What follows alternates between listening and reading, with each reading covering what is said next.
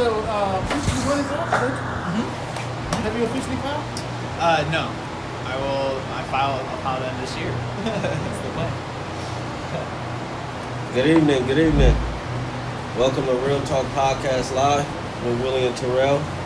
Tonight we have a special guest, Dawaune Hayes. How you doing? Doing well, Dwayne. From Dawaune My Noise. Yeah. How's it going? Good, good. Good to have you on. Thanks. Tell us a little bit about your, uh, your organization, Noise. Okay. So NOISE stands for North Omaha Information Support Everyone. Uh, we were founded last summer, uh, last spring actually, April 20, uh, 2018, uh, with the intention and purpose to provide information or help uh, wrangle it, aggregate it, bring it together for, for folks. Because, um, you know, so what I say is North Omaha is the context, information is the service, and support everyone is the goal. Um, with that being said, you know, there's a lot happening just in general in the world, in the city, um, in our own backyards, and so much uh, information is around us, but very little of it is it tailored for us and given directly to people. Say, hey, you know, maybe pay attention to this because this affects you, and you can affect it. Um, and so when we uh, when we launched Noise, we wanted to explore as many different ways possible um, that people are connecting to information. Are you know are they using newsprint? Are they on the radio? People are on social media. But how do you get information to people and hope they do something with it? Yeah. And so, um, so since then, we've experimented and we've worked with the Star, we've worked with Mind and Soul. Um, we've been on social media. We have our website, and um, you know, every week we're finding a new way to approach people and help get information in their hands. How has the response from the community been so far? It's been really positive so far. I mean, our, first and foremost, we just try to be present. So show up, talk to as many people as possible. You know, give them a, a, a paper, give them a sticker, give them some type of point of contact, um, and then we get a lot of people following us on social media um, and folks who check out our website, and um, that's been really positive. Um, but the challenge is still just you you want to get to everybody. Know what I mean? You Yeah. want to try to get to as many people as possible.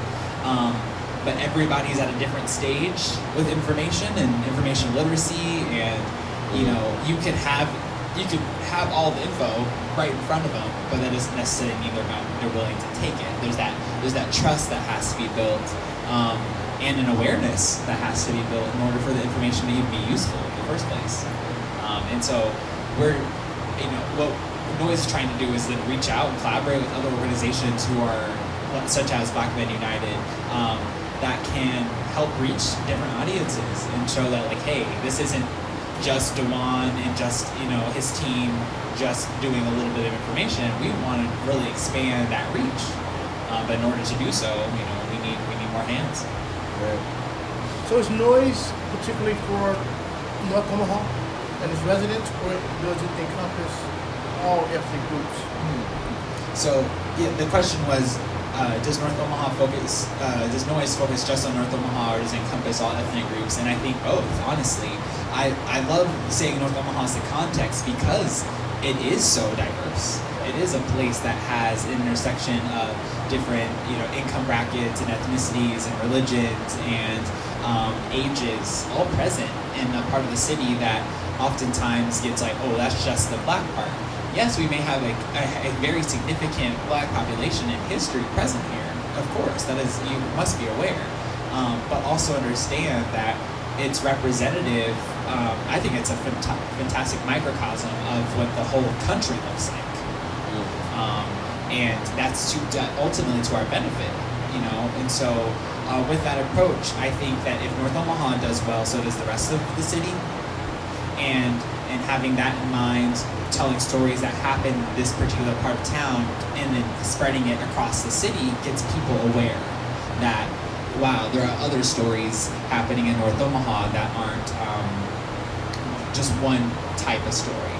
And that, that was really what we came out of was a response from the community saying you know coverage about us isn't necessarily um, um, by us. It's just about you know the it might be just about the violence or just about the poverty or just about oh how they got out, but nothing about what people are doing on an active basis um, and how folks are working to activate people in the community and make change. And if you don't hear those stories, then you just think, oh, that's that part of town is just this way, and that's that's not true. How has communities outside of North Omaha received noise? Has it been good? Has it been positive? Yes, I've actually, um, this work has actually um, given me the privilege to be able to travel across the country and talk to people about information and about North Omaha, Nebraska. Yeah. It's been amazing to go into other parts of the country and meet people from all over the world who now have Omaha in the map of their mind. And um, you know, this type of work is, is really proliferating all over the country. People are starting to recognize that local is best. Yeah. Local is where you have the most power. Local is where you have the most influence. You know, you can talk to city council people and your mayors and your county commissioners and um, you know the people at, uh, at OHA and HUD and like you can have a real um, you know we can have conversations about Medicaid expansion here and talk about how Nebraska is working to make Medicaid and, uh, and medicine and healthcare accessible to its community. And so when you help people bring the context away from, you know, oh, national doom and gloom to what is happening right here where you are and what you can do about it, there's something really empowering and encouraging about that. Mm. Um, first of all, um, we want to talk about economic development. I know there's a lot going on in North. What do you think about all the development going on? Good thing, bad thing, indifferent? What? So there's a lot of economic development going on in North Omaha. What are my thoughts on it, and you know, kind of what is happening? So, yes, 2019 is been an incredibly active year um, for a lot of for everybody, but especially what we're seeing here in the northeast part uh, region of the city is you know um, North 24th Street right now is actually undergoing what's called uh, a corridor study. Um, so they're evaluating from Ames to Cummings Street housing and transportation. And in that process, asking for feedback from specifically from residents about their housing experience and what kind of transportation needs they, they have and um, preference about how the space looks and feels and how people interact in it, you know, the sense of community. Where did that, uh, how do you physically build and, um, and maintain that sense of community? Yeah. Um, you know, people are the most important part, of course, but if the environment is hostile towards the people, then you're not going to have community. If there's no place for you to gather, then you're not going to gather. You know, um, and so with this study, it's a way for uh, the residents and the city to first engage with one another, because that's really important. Have real communication. It's uh, another point for the community to have its input um, directly heard and contribute to um, and inform the future development of 24th Street, uh, which you know a lot a lot of people recognize as a, historic corridor that has um, a lot of cultural significance, as well as just a, a valuable real estate. It's just it, it's as simple as that. But um, it's what you do with it that really matters, and if who are you doing it with, who is it for, how is it being done, and that's what the study is about: is how do we do it right um, in, a, in a way that you know historically hasn't really been done very well. So, Huh? I, go ahead. No, go ahead. My biggest thing with all the talk about economic development and revitalizing North Omaha is how much um, how much is the community going to be able to benefit and have equitable stock in anything that goes on? Because you, you look across the country, and I was talking to some people this weekend in D.C. about gentrification and how bad it and how bad it's affecting black communities. They were saying in D.C. right now, it, housing is unaffordable, and they're pushing a lot of the, a lot of the black people out of D.C. and into Maryland and other places because they they don't got space for them. And I'm just afraid of that happening here. So for me, I think the conversation should always be about how can we make sure the community isn't displaced and make sure that they have some type of stock in whatever happens. Yes. Um, it, I, I, I like to say this the difference between gentrification and revitalization is communication and participation. If you aren't aware or being communicated with during the process and aren't a part of that process, then it's then you, it's not revitalization. You aren't a part of the vitality that is to that is to be, be taking place. Um, you are then displaced. Even if you are not physically displaced, you can be socially displaced to the point of wanting to leave. So yeah, your your your housing could stay the same the same price even with the new development down the street, but because the new changes you aren't a part of, it is no longer your community because you had no hand in in the building. You had no hand in why things were created. You had the, your your input was not cited. But the challenge is ultimately. Uh, there are a couple challenges, but one of the biggest ones is connectivity amongst ourselves.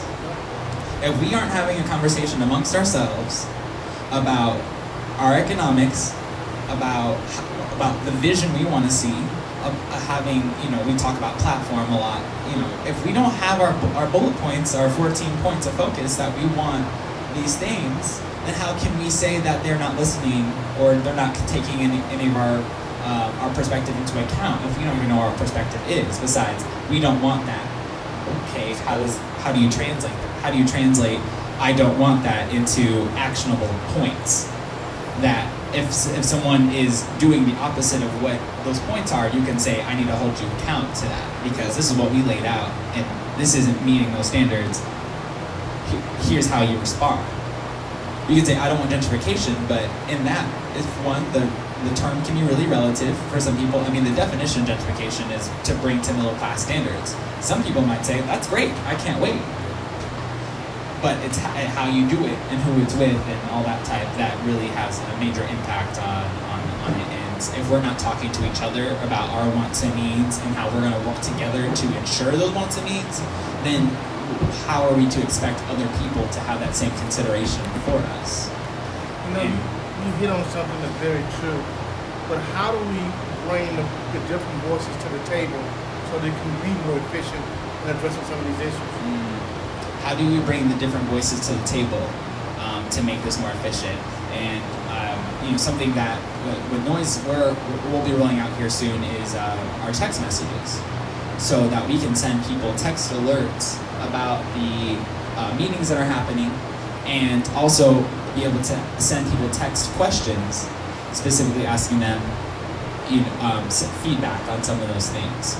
Um, we don't have any kind of communication network like that that has been established that directly asks for people's input and support, um, as well as sending them directly like, hey, this this uh, Medicaid expansion meeting on July 25th from 6 to 7 p.m. at Jackson, at you know 1026 Jackson Street, be there.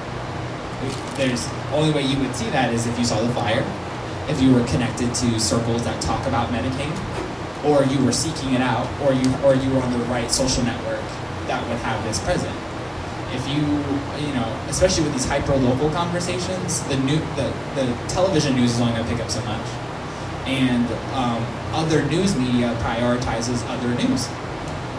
And if you know if, so we have to find ways to prioritize the information that we think is relevant and, and, and impactful to our community and help get it to them. And so um, in order to do that though you have to ask people. So that's what i've been saying like uh, relationships make present is so important because when we start asking people, what do you want to hear about, they'll tell you.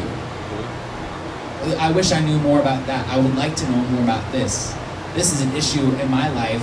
What can I do about that? Suddenly, when you ask that and you say, "Well, I, am glad I'm glad you gave me that input," you know, we'll write a story about it or follow noise, and we're gonna um, we'll make sure to take your feedback into account. Suddenly, they are a part of that process, and then they're paying attention because they're like, oh, my feedback is going to be shown is going to show up in here.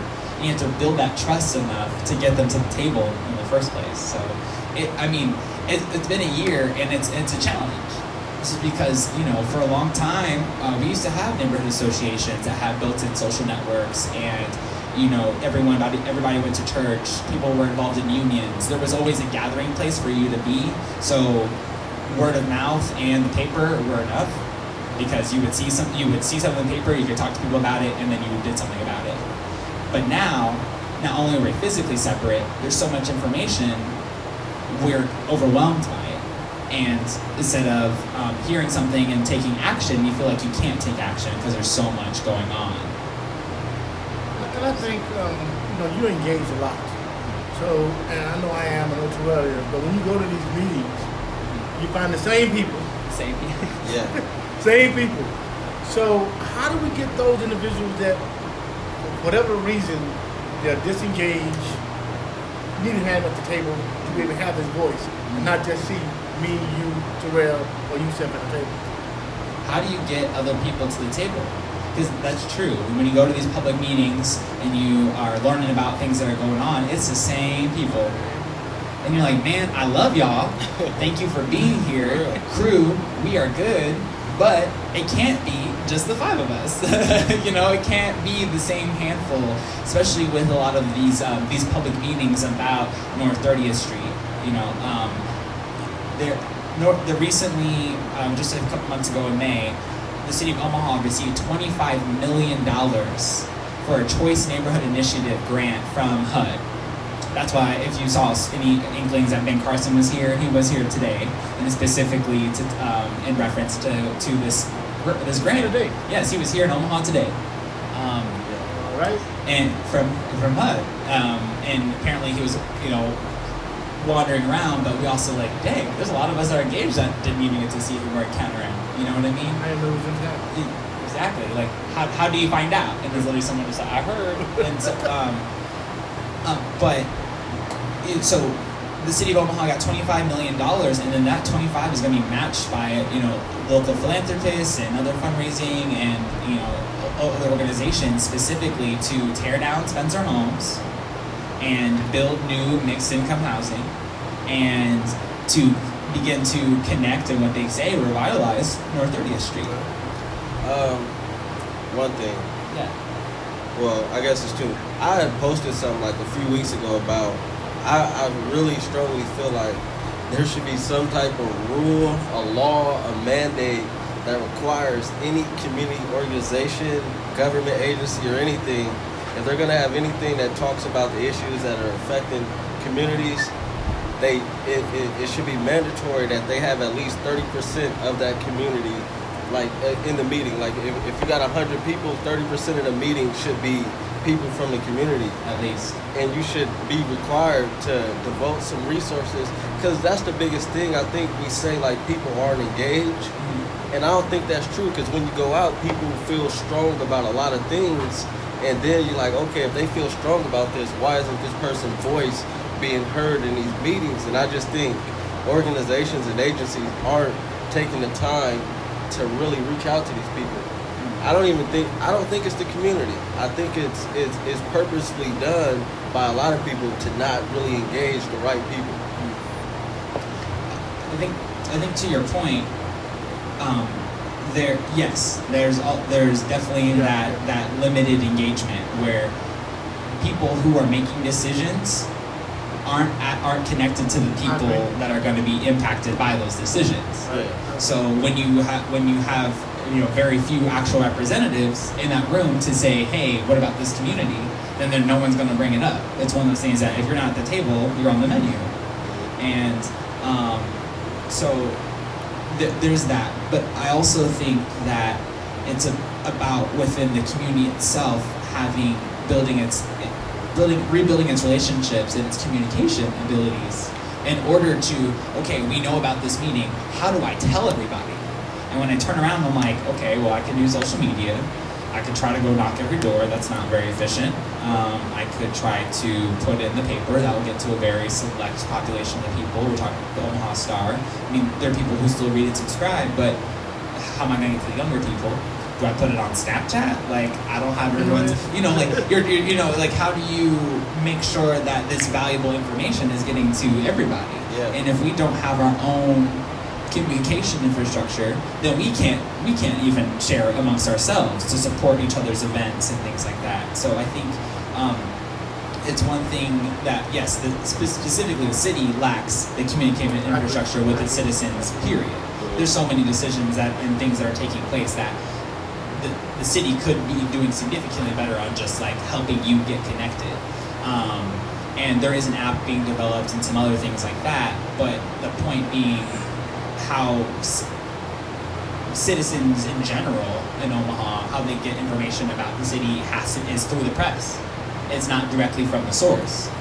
Um, and so what I see with noise is, well, hey, we have the opportunity to embrace technology, to take some cutting edge approaches to getting information to people, and what but more direct, personal way than to text somebody and say, hey, this is happening. If you want to know more, you can follow this link. You can read more. You can watch videos on it. You can see you can see pictures about it, um, and then you can forward this text to somebody or tell them to subscribe to this number, and then they're and they're a part of it. So I see Mr. Mr. Rand back there, Mr. Yusef Kafeli, jotting things down, man. So Yes, please. jump right in, sir. Yeah, uh, very interesting dialogue. Uh, y'all was taking some notes, thinking about some things as, as always.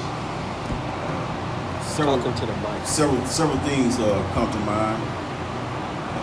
One, I'm always thinking about find who we are and get so much further away from our own our own identity and finding that and exploring and creating our identity. I think um, you, a, a fine example is you know the lack of access to arts in school, the ability to express and to create and to say I am the maker of.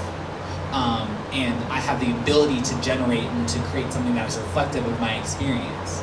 Very rarely do we have that anymore, especially for young black and brown people in schools. And to be able to do and to be able to make and create with by being informed by your history and your past and understanding that, you know, um, there's a there's a man by the name of George Wells Parker.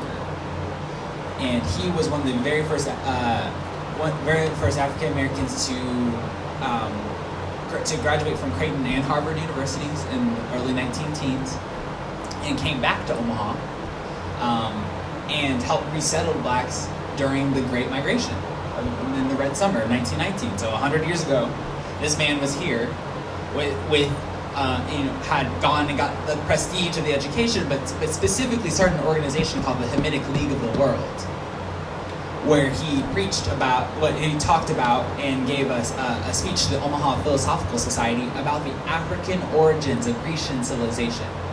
So the history that we know of Greece, you know, Right. oh, you know, the gods and, and the statues and all that stuff.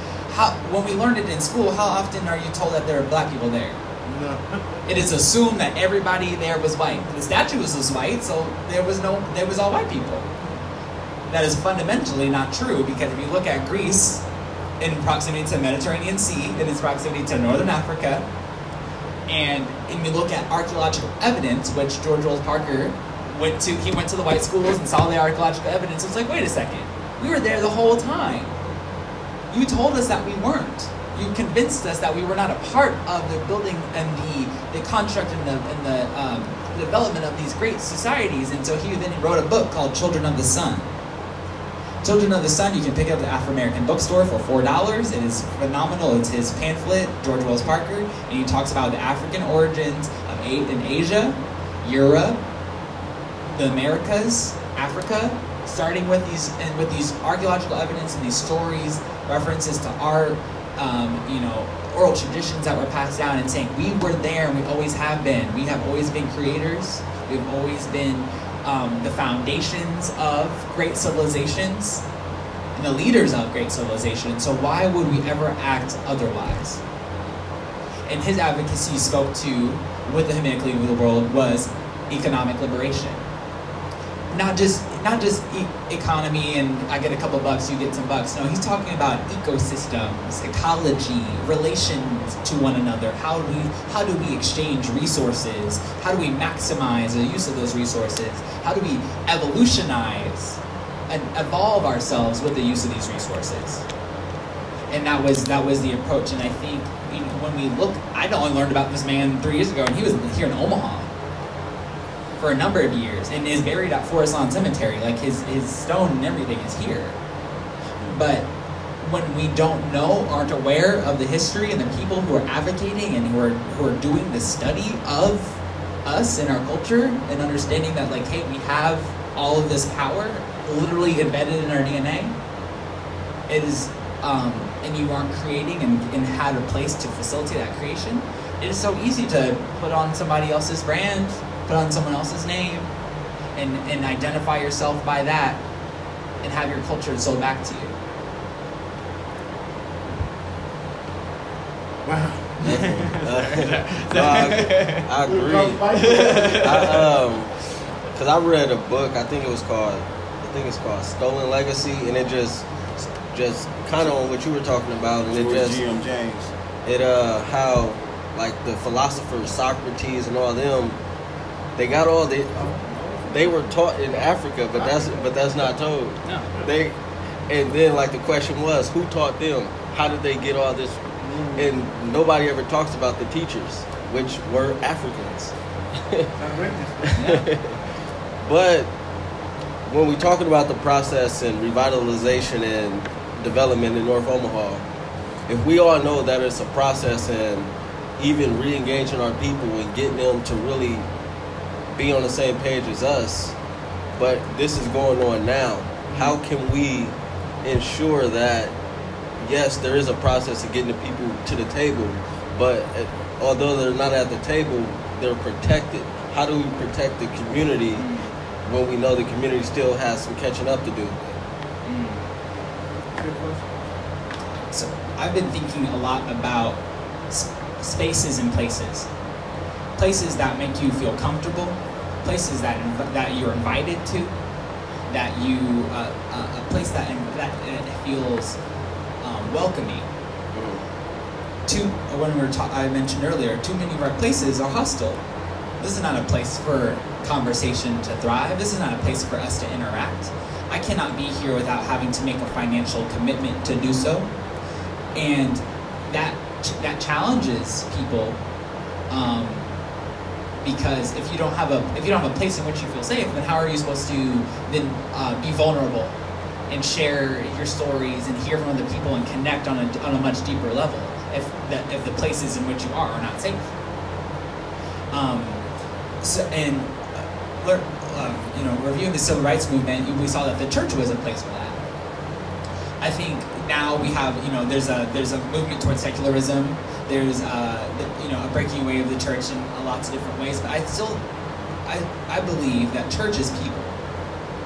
So if we are able to have reclaimed spaces and still be able to have all, to have this conversation that we're having, but with more people in a place that is welcoming and inviting and encouraging, then we're that much more able to influence people's participation and, and, and involvement. Does that make sense? And I've really been thinking about that, you know, instead of picking one denomination and saying you need to subscribe to this denomination, otherwise we're not going to have a conversation, that isn't necessarily very welcoming. That isn't how all churches are, no. But there, there's a connotation that comes with denominations, that comes with a, a focus on like, well, we're going to reference the Bible solely one of the most impactful classes and conversations I've had was when we drew from multiple texts, from from the Quran, from from the Bible, from um, uh, Thich Nhat Hanh, um, from you know fr- from all these different sources that explore the human condition, uh, and as well as uh, you know things like Children of the Sun. When we start referring, when we start broadening our perspectives and saying that like it is not one book that will provide us the answers it's actually so much information out here that we could be talking about in a space that incur- that invites that i'm talking about school i'm talking about church in this very nebulous way but it's about a place that we create to gather people and to have to talk out these ideas amongst ourselves. So we, and if we can't even contend with ourselves and have you know debate with one another how are we how are we all at all expected to go out in the world and be able to and to withstand and to speak up and to have voice? If you're not even able to do that within the community you say you represent or you come from You, you know, um, the spaces you're talking about are, are called healing, healing, healing spaces. Um, with the emancipation of Dr. Giles, um, we almost afraid to be able to, I call it black folks only meeting. Okay? I got so much pushback calling this black folks only meeting. But at the end of the day, a lot of our issues don't, don't have nothing to do with white folks. It has to do with us. We are the true liberators. We got to keep our own struggle. But whatever the, whatever the case may be, we can't seem to, to, find, to, find, to find enough people to be able to carry that message. So how do we have these safe spaces to become vulnerable to agree to disagree mm-hmm. and really be able to move our movement? That's great. Um, so I, I, I'm going to throw something out there, and this is something I've been contending with as just an example, as a way to to work towards these healing spaces. On 25th and Evans, there's a church for sale. It was built in 1910. It was it used to be Good Tidings back in the 50s. Um, it, uh, St. Paul's. It is a massive space with apartments next attached to it. It was the rectory of St. Paul and it's on it's on the market for three hundred thousand dollars. Only only three hundred thousand dollars for this massive space. Yes, yes, and there's there is very rarely will you ever find anything of that size with that type of architecture with being placed right in the middle of 25th and Evans, right behind Evans Tower, across the street from from the community center. Like it is a prime location on the 24th Street corridor. That's just sitting empty, vacant. It's been it's been degrading over the last 20, 30 years, and is now on the market. Something I've been thinking of is, well, why don't we get 300 people with a thousand dollars or more and buy the building? Now, I don't have three hundred thousand dollars, but I can figure out how to get a thousand with my, with my family. We pull some resources. If you started with something like, "Hey, we are we as a community are going to buy, and buy this asset," because we could go to a foundation and say, "Hey, foundation, please buy this building for us and program it and all that type of stuff," but that's not the point. It is about our collective ownership of this asset in our community that is literally sitting vacant and um, I've been contending with the idea of calling the School of Movement and Progress. One, dance and music is the center of culture. If you're not connected to your body, it's much harder to be connected to your mind. I'm a dancer myself. We don't have spaces to move freely. How many places can you go just to go move freely without constraint? Maybe the Y, maybe the gym, maybe the basketball court, but what place is saying, "Hey, come move your body in every in any which way that you might," especially when you're dealing with with communities that have trauma embedded in their blood. You need a place to move. Period. Then, to be able to have classroom space, which this church does, classroom space to have these very discussions that we're talking about, to be able to contend with books and each other and debate and skill share because we have master masons who were once unionized who laid the very bricks of these streets in the houses that we see but they are in their 80s and don't have anywhere to share that, that skill and that information. We have young people out here looking for something to do. So what why not purchase something a major beautiful valuable asset invest in it and then put uh, and then make it a space for us to gather? When go in the market? It went on the market two months ago, so it's been it's, it's uh, very recent here. And um, I actually had an opportunity to look at it a few weeks ago, and it definitely needs work. But you know it needs, it, everything needs work. We all need work.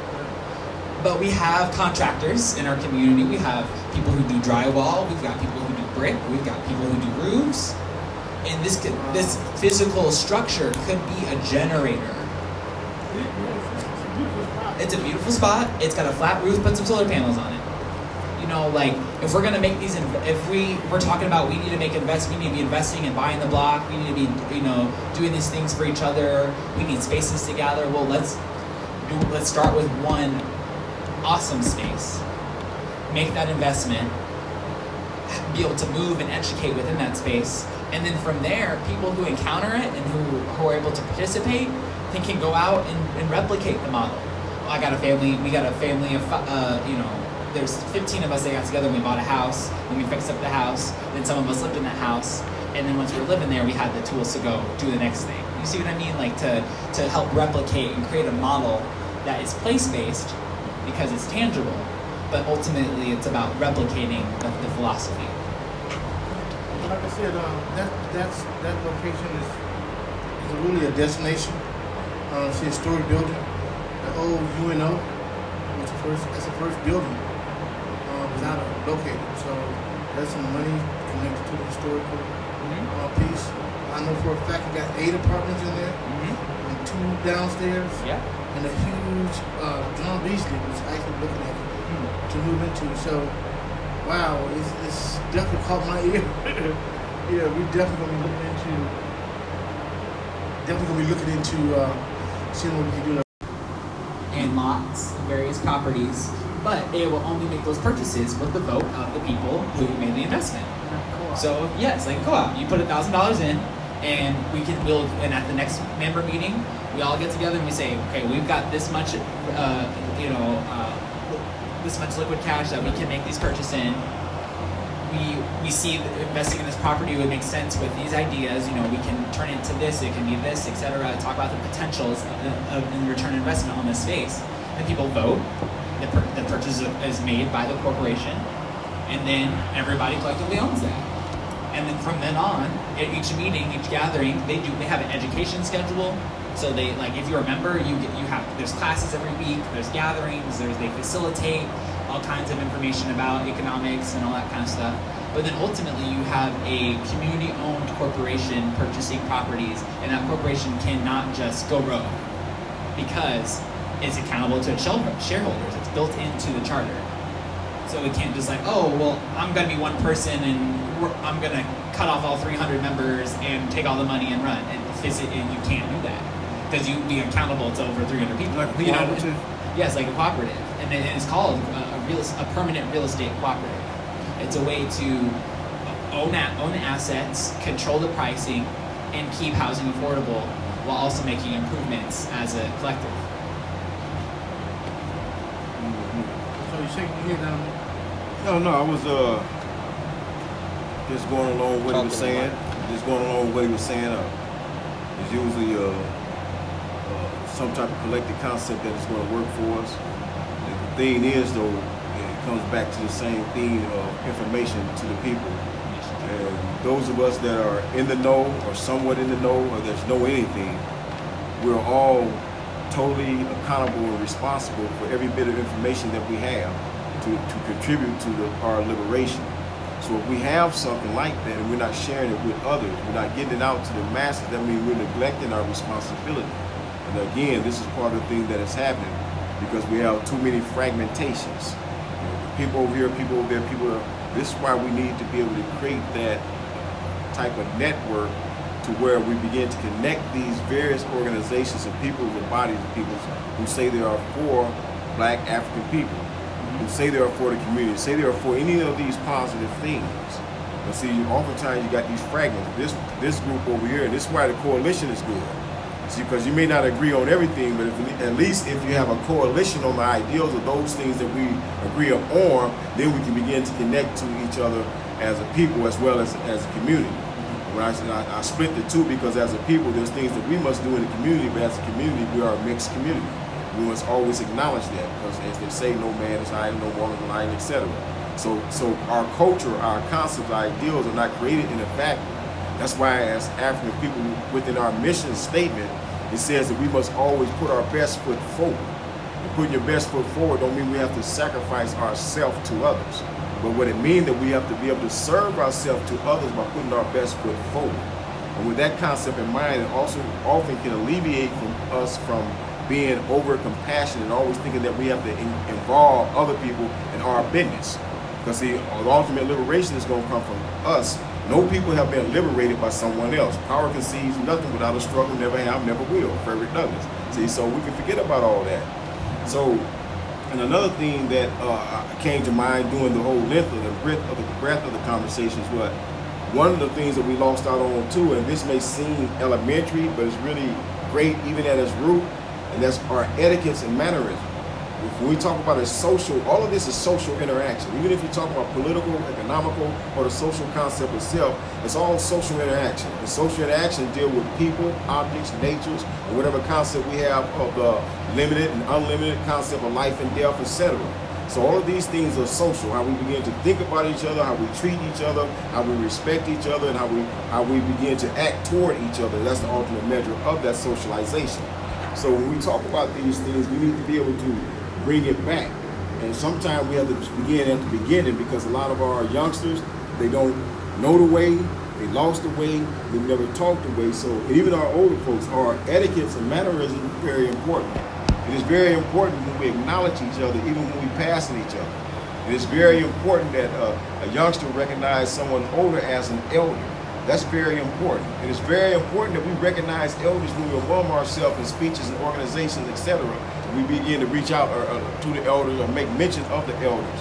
These, these things need to be incorporated.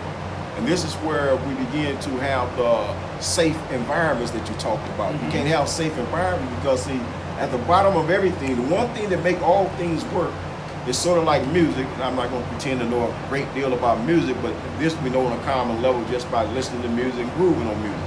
You know when you got the bass, the drum, the lead, and everything else. But there's one instrument that harmonizes everything else together.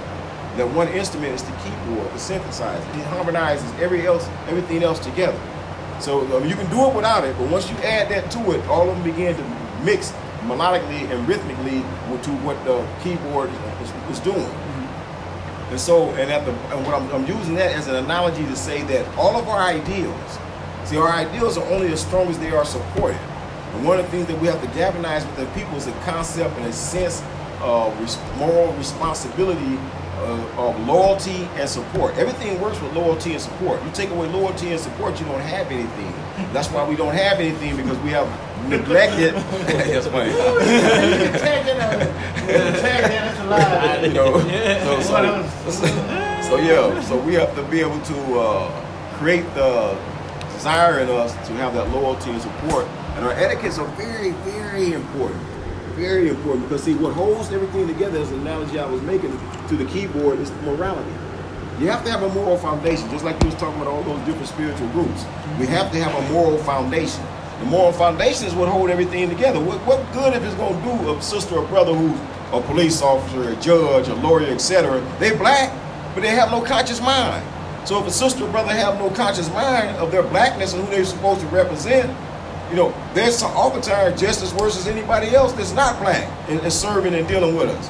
Then oftentimes that they're very hard, standing off, and we don't have that instant people connection. See, we lost our peoplehood by trying to be Americans in the abstract again. I have to keep saying it over and over and over until people really get it. You hear the words, but they only get it when they begin to internalize it and become part of their consciousness, part of their thinking, part of their questioning. Then they begin to think critical. Once we realize that we have been duped, uh, integration had its place. It was needed because we ain't no way we can live in this country.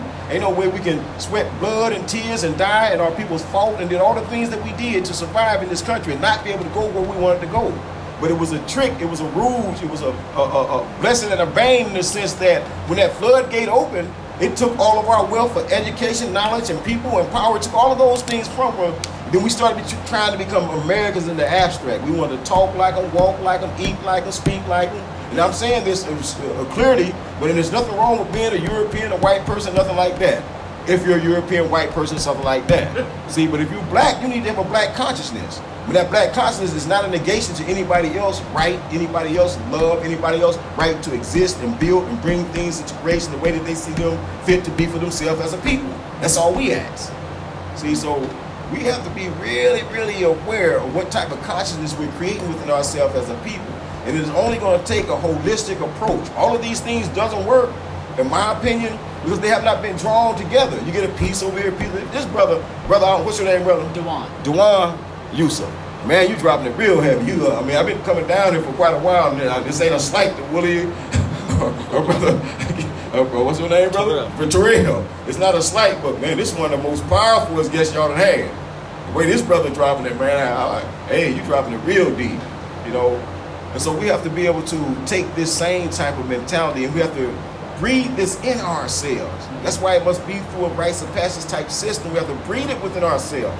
Then, therefore, we, we grow up from the butt of the duck on up to, with this information in our head, with this love and peace for each other, with this peoplehood convers- uh, consciousness, But we done lost our people consciousness, being Americans in the abstract, and man, look at the havoc it's causing us on us as a people. The way we're killing each other, murdering each other, hating on each other, backbiting on each other, putting down on each other. Man, we ain't hardly getting anything right.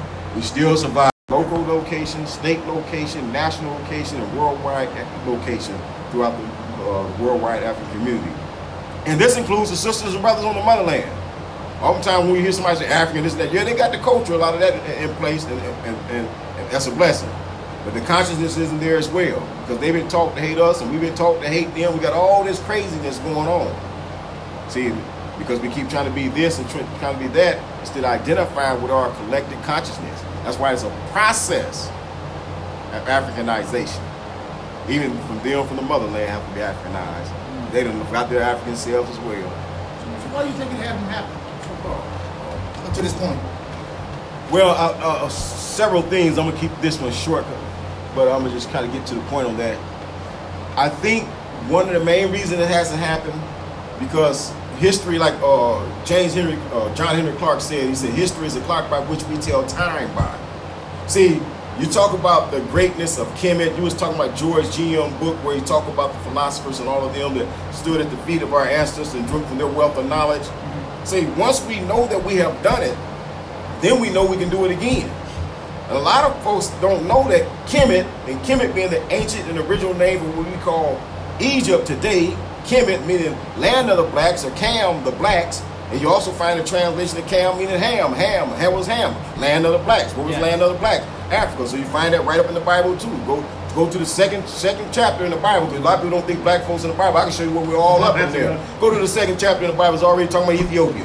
What does Ethiopia mean? Ethiopia, okay, is Greek for what? Black or burnt people of, of, of color. The dusky skin ones. Uh, uh, and, and- but the name of the true name that we called it was Ta-Nehisi, land of the blacks. See, so you don't get around black in ancient times, and this is something we got to be aware of. In ancient times, you know what the most beautiful thing to be part of? It was black. Black was the thing. When they seen them pyramids, when they seen silk and all of those things that we have created, when they seen jewelry, metallurgy, and all of those things, man, the world was fascinated. That's why Kemet had to fight everybody. Imagine yourself fighting a thousand kindergartners. You would laugh at first, like, oh, these little four or five years old ain't doing nothing to me. But after a while, they begin to weigh you down. So yeah, you was brutal, you strong, and all that compared to them. Then they begin to weigh you down, a thousand of them. That's what happened to ancient Kemet. The world saw how beautiful it was. Ancient Kemet affected India, China, you name it, Europe, every place. Even our modern day thoughts now are, are, are rooted in ancient Kemet. Whether you're talking about binary numbers or whatever, computer systems, whatever, you find its existence in ancient Kemet. Whether you're talking about uh, hydraulics, etc., you find that in ancient Kemet. Hydraulics way back when. See, so once we know that we have done it, what we have done, we're more capable of doing it, doing it again. But this is why they got this concept of brother named Chinweizu, We talk about the colonization of, of knowledge. And this is why, for the most part, knowledge is colonized. It keeps us sort of blinded to look at a certain way. That's why a lot of people be talking about that those videos, hidden colors, one running to. If anybody ever seen those hidden colors, real deep. A lot of that information, a lot of us have never heard of.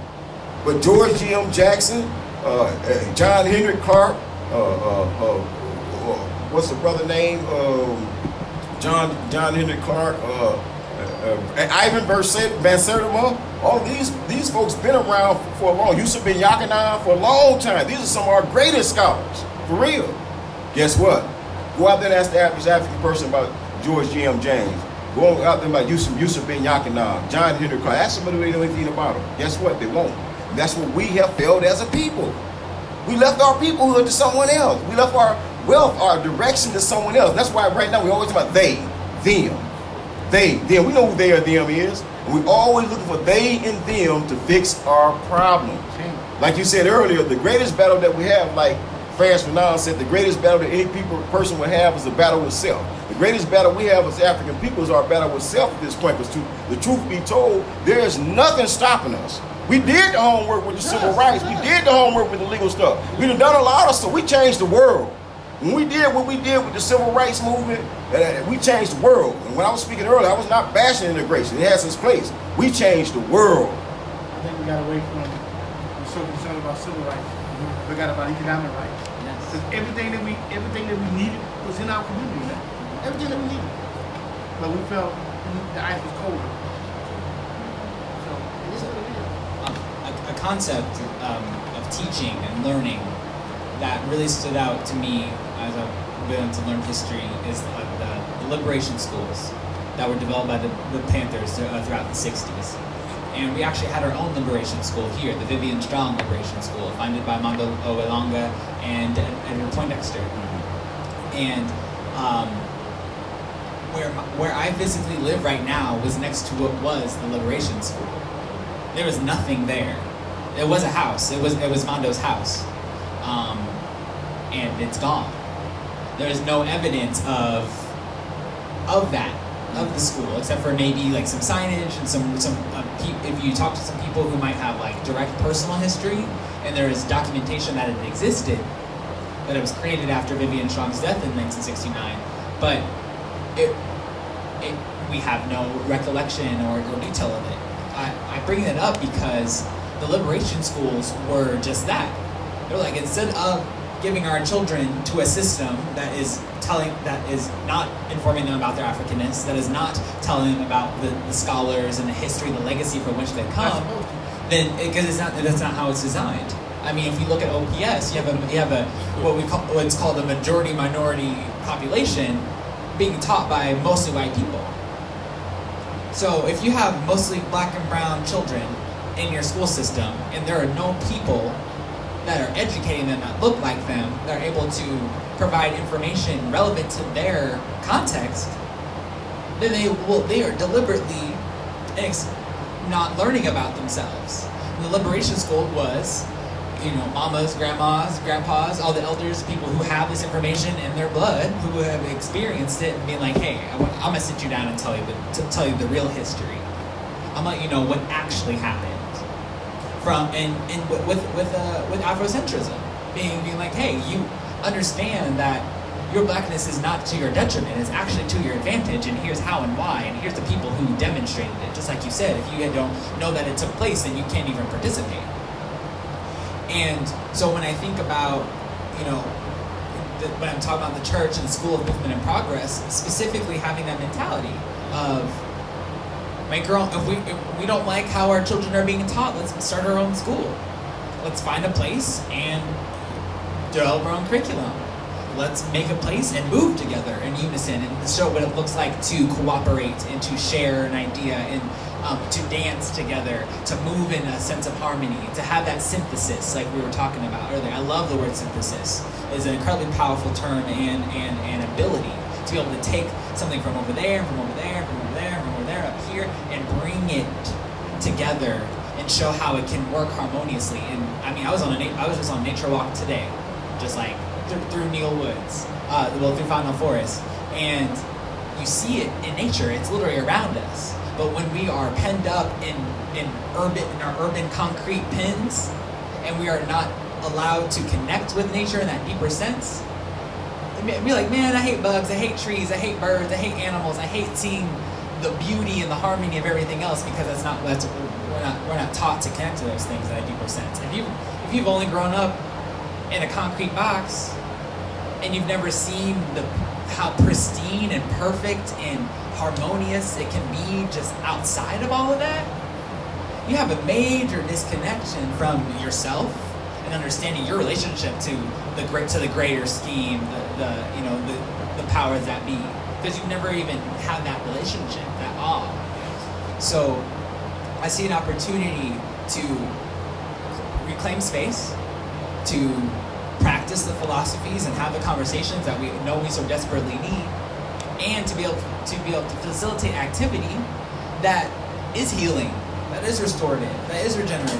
Because we got a lot, we got all kinds of issues and traumas and things to work through, and it's not going to happen overnight. But if you have a place that you know you can go to to be healed, and to work and to be work alongside your community and, and that healing, there's so much power. There's nothing that they literally once those bond, once those bonds are formed, they're almost impossible to break. Definitely. I Well- think Go ahead, Joe. I like the idea, and I agree with the liberation schools and the Panthers, and it's also been other examples throughout, like time or history of a- black people forming their own organizations and schools and teaching themselves. I mean, you went, you just went to one, didn't you? Can you tell us a little bit about that, about the Black Campaign School? Okay, uh, but what I was getting to is we have those examples, but we also we also have the examples of how this nation did its best to destroy those organizations and make sure power didn't grow from within those. So I think that yes, we can create it, but, we also have to create some type of system to protect ourselves. Because then history will repeat itself. We can't just blindly go in and say we're gonna galvanize 50 black people. They're gonna come to the school every day, and it's gonna grow and it's gonna grow, and then they're gonna see it. We have to be real. Like they don't want to see that type of shit. So we we got to be mindful of that. We got to be mindful of protecting ourselves. And yes, the um, the Black Campaign School was in D.C. It's a it's a national organization uh, formed by the collective Collective PAC, and they specifically it, it's ran by black people, and they're trying to create black political power across the country on the state, federal, and local levels. It was great to be in a room with black people with the same mindset as you that wanted to do something, make changes in our communities. It's rare you see that many black people talking real and being unapologetic. Like, like it, it it's hard because usually you'll be in one of those rooms and then you'll get a few people to say, "Uh, I don't think we should do that." Like, you, you, for real, you get people that scared and like it, so I, I just thought it was great. It was a good experience to just connecting with people across the country because, like you said, it's not just about the local. It we, we have to universally connect with each other if we really gonna create change. We can't just think about Omaha. We can't just think about America. It's black people everywhere. Wow, man, this is uh, about 10 minutes after 8. Uh, just when get to talking like this, man, it really gets, time flies. But make sure you uh, announce about the uh, Appleseed. Oh, um, Thursday at 6 p.m. at uh, Urban Abbey, um, Nebraska Appleseed is hosting an event called Let's Talk Medicaid Expansion. I think every black and brown person person in this community should be there because they're the currently our state is trying to implement some work requirements and other things that is going to harm you and harm our community probably the most. Um, Medicaid expansion was passed in the election, but it still hasn't been implemented because of these work requirements that the governor and the Department of Health and Human Services is trying to put up put in place. And I think it's important that you know about it so we can all start speaking out about it. It can't just be one person, like you said, saying this is wrong, this is wrong. We all need to be there. And uh, really just come educate yourself about Medicaid expansion. Great. Um, and then um, Noise, you can follow us Noise, at Noise Omaha on Facebook, Instagram, and Twitter, at noiseomaha.com.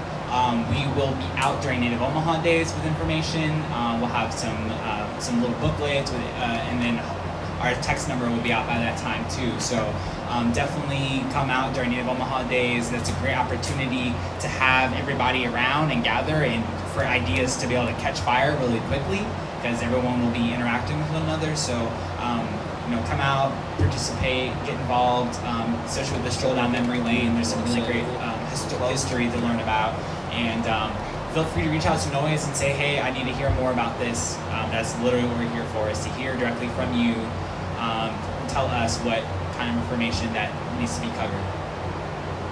Yeah, I'd just like to add that I want to just put out the word for anybody who's interested in me doing a speech on any topic dealing with the African perspective, whether it's political, economical, social, etc. I'd be definitely willing to do that for the smallest around. And let's get let's get together and make some things happen and start building on some of these concepts and ideals I've been putting out here. So uh, contact me at 531-205-5995. Also, I'm a, a poet as well, unpublished author, a creator of a socialist theory called wokeism.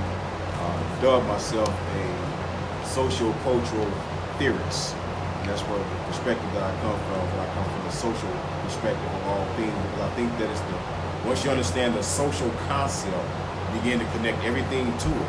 You begin to see that everything works based on two principles: loyalty and support. That's why some people can do any and everything. They can have the silliest show, silliest program, silliest ideals, and folks come support it. See, because they have loyalty and support. We take the most serious ideals and barely get support because we have not done the work of making sure that our people are conscious. And that's one of the things that I'm trying to do with my life, my life work, make sure that we're conscious as African people to those things that we need to be doing, that we aren't doing, and we should be doing. That's called social voicing. 80, 80 plus percent of our speech is about what we are doing as an African people, aren't doing as an African people, need to be doing as an African people. That's called social voicing. Um, to announce the kickoff of the school year. Uh, the main Father March, uh, Take a Child to School Day. Uh, we'll be kicking off at Mount View Elementary, 5322 North 52nd Street. Also, we're going to end up having a Fatherhood Engagement Summit that will take place at North High between 10 and 5. And some of the issues that we'll be talking about will be mental health and wellness, uh, Mr. Kevin Morris will be facilitating that. Uh, Larry, Larry uh, Duncan, uh, Dr. Richard Brown, and Frank Bailey uh, will be on that panel. We'll have a panel for fatherhood from diverse views. We'll have Native Americans, Sunnis, blacks, and on that particular panel. And then lastly, we're going to have fathers in mass incarceration. Uh, the DMC, Aljamal Bynum will definitely be um, narrating that particular uh, workshop. Uh, Ravon Stennis, Mark LaFleur, and Youssef, and most likely Terrell will be on that panel as well. So come out and um, get involved with the Fatherhood Engagement Summit. Everything's go up when fathers is actively involved in the child's education. Disciplinary go down, uh, dropout rate go down, um, behaviors go down. So everything goes through the roof, uh, positive things. So take opportunity to come out and engage fathers. This year was the year of fathers. And we're going to be doing some uh, a book drive for culturally relevant books uh, because we know that math literacy is a huge issue. And a lot of our kids are graduating and can't read a fifth and sixth grade. It's very important that we have this conversation with the fathers. Um, so, the 14th through the 17th at North High. Stay tuned. Thank you. Thank you. Thank y'all guys for coming and thank everybody for tuning in. See you next week. All right, y'all. Peace.